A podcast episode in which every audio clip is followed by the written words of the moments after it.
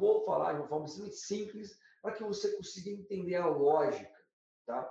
Nós temos no nosso sistema nervoso central, entre várias, várias classificações, nós temos dois sistemas que são muito fáceis de você entender. Sistema nervoso central.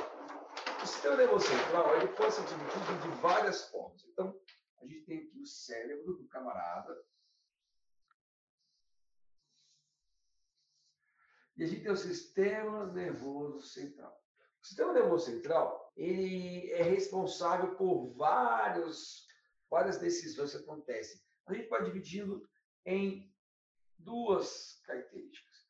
Um que é o simpático, né? que é, que é o parasimpático, e o simpático. O que, que é isso?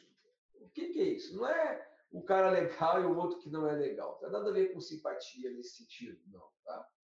O que tem a ver é o seguinte: você precisa entender que o nosso cérebro ele coordena todas as todos os movimentos feitos pelo nosso corpo. Só que nós temos movimentos voluntários, ou seja, esse movimento que eu estou fazendo aqui com as mãos, com a boca, com a sobrancelha, com, a, né, com todos os meus ah, movimentos de, de expressões corporais, através do sistema nervoso que coordena as nossas, os nossos movimentos enquanto estamos conscientes. Enquanto a gente está falando, eu estou falando, aqui o coração está batendo, né? e também a, a respiração está acontecendo basicamente mesmo sem que eu pense que ela aconteça. Naturalmente, que a gente existe sim uma forma da gente é, controlar essa respiração enquanto, nós estamos conscientes. Ou seja, se eu quiser segurar o meu fôlego e se eu quiser soltar esse ar até o final, você pode fazer esse exercício. Você tem como, tanto que a meditação, né, ela está ligada diretamente com o fato de você conseguir um autocontrole cada vez mais interno dos, dos, dos, uh, dos controles que são normalmente automáticos. Agora, aonde entra aqui o que interessa para a gente? Quando o paciente está consciente. E o consciente não quer dizer só acordado, tá? O consciente quer dizer que ele está controlando conscientemente a mandíbula, a boca e os dentes, a língua e tudo que envolve o sistema nervoso, ó, tudo que envolve o aparelho respiratório. Só que esse mesmo ser humano, que somos nós, ele também dorme. E quando nós dormimos, e a melhor forma de mostrar e explicar isso é quando nós estamos dormindo, quando a gente dorme, um outro sistema toma conta dos nossos movimentos e coordena os movimentos, tanto ah, movimentos vitais como não vitais. Por exemplo, quando você está dormindo, por mais que você não esteja consciente do que está acontecendo, o seu organismo ele funciona. Quem toma conta disso? Por exemplo, você está dormindo na sua cama. Você dorme de um lado e você acorda do outro, sem que você tenha tido consciência de ter mexido na cama. Quando eu falo mexer na cama, envolve vários movimentos, desde o braço, do abdômen, da perna. Ou seja, a gente faz vários movimentos inconsciente, ou seja, a consciência, né, por conta do sono, não está ali. Então, quando a gente realiza esses movimentos, alguém faz isso com a gente, alguém coordena esses movimentos. Já parou para pensar isso? É óbvio que isso não é nenhuma novidade. Agora, para para pensar o seguinte. Na boca não é diferente.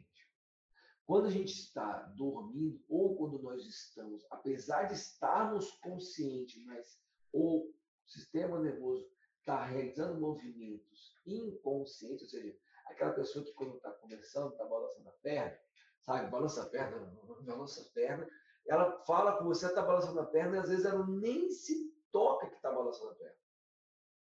Sabe aquele tique nervoso? A gente chama de tique nervoso, a pessoa faz isso. Ela tem tiques, ela tem movimentos que podem ser, ah, ah, ah, ser problemáticos ou não, mas o fato é que não é realizado de forma consciente. Dormindo é muito comum, é óbvio, até porque dormindo nosso nível de consciência está cada vez mais baixo. Já enquanto acordados, também nós temos esse tipo de, de sistema acontecendo.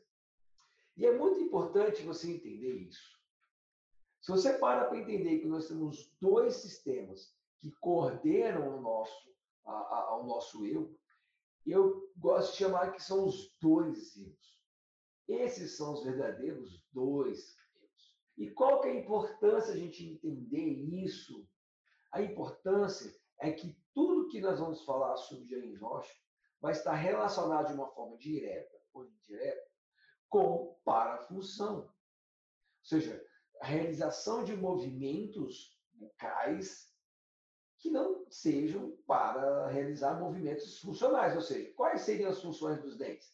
Mastigar, sorrir falar. Se nós estivermos fazendo algum movimento que não seja com esse objetivo de falar, mastigar ou sorrir, nós estaríamos fazendo movimentos não funcionais, ou seja, é, não está mastigando, não está falando, então não era para estar e aí entra a grande questão do nosso aparelho extraordinário.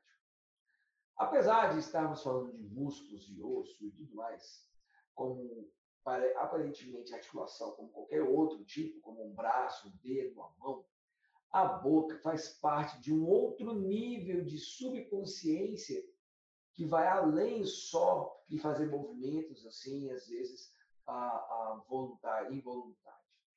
A grande questão é que a boca está no sistema de, de, de cuidado de emergência. Por quê? Porque se você, tá? Se você uh, observar, desde criança, desde bebezinho, nós, os mamíferos, principalmente nós seres humanos, nós temos um reflexo muito importante. A boca é um, a, nossa abertura, é, ela, a nossa boca serve tanto para a gente se alimentar como para respirar. É no mesmo sistema, na mesma região que a gente vai ter a comunicação ali, né, entre a laringe, a faringe, né, que da respiração e da mastigação. Ou seja, são dois aspectos extremamente vitais do nosso corpo. Agora, o que que isso tem a ver com a, o seu diagnóstico? Tudo. Porque quando nós estamos nessa, no segundo eu, então a gente tem um eu e o segundo eu. Quando nós estamos no segundo eu, quando o sistema nervoso central autônomo toma conta da gente, ele não trabalha da mesma forma do que o sistema que a gente considera aí, uh, que a gente controla. Ou seja, a mandíbula, que você enxergue com o paciente acordado naquela posição que você vê, ela provavelmente ou muitas das vezes ela não está coincidente com a posição aonde a musculatura leva essa mandíbula durante o sistema ali autônomo. Então, é justamente nessa hora entre os dois eus que você vai ter o que a gente chama de básculas articulares é o que você vai ter aí de a mandíbula vai mancar. Exatamente esse é o grande ponto e é a grande discussão que você precisa ter a partir de amanhã. Você observar que as guias anteriores estão desgastadas e por isso você tem bifrações, e por isso você tem algum outros problemas, desgaste, problemas endodônticos. Isso aí, ok, beleza, muito bom.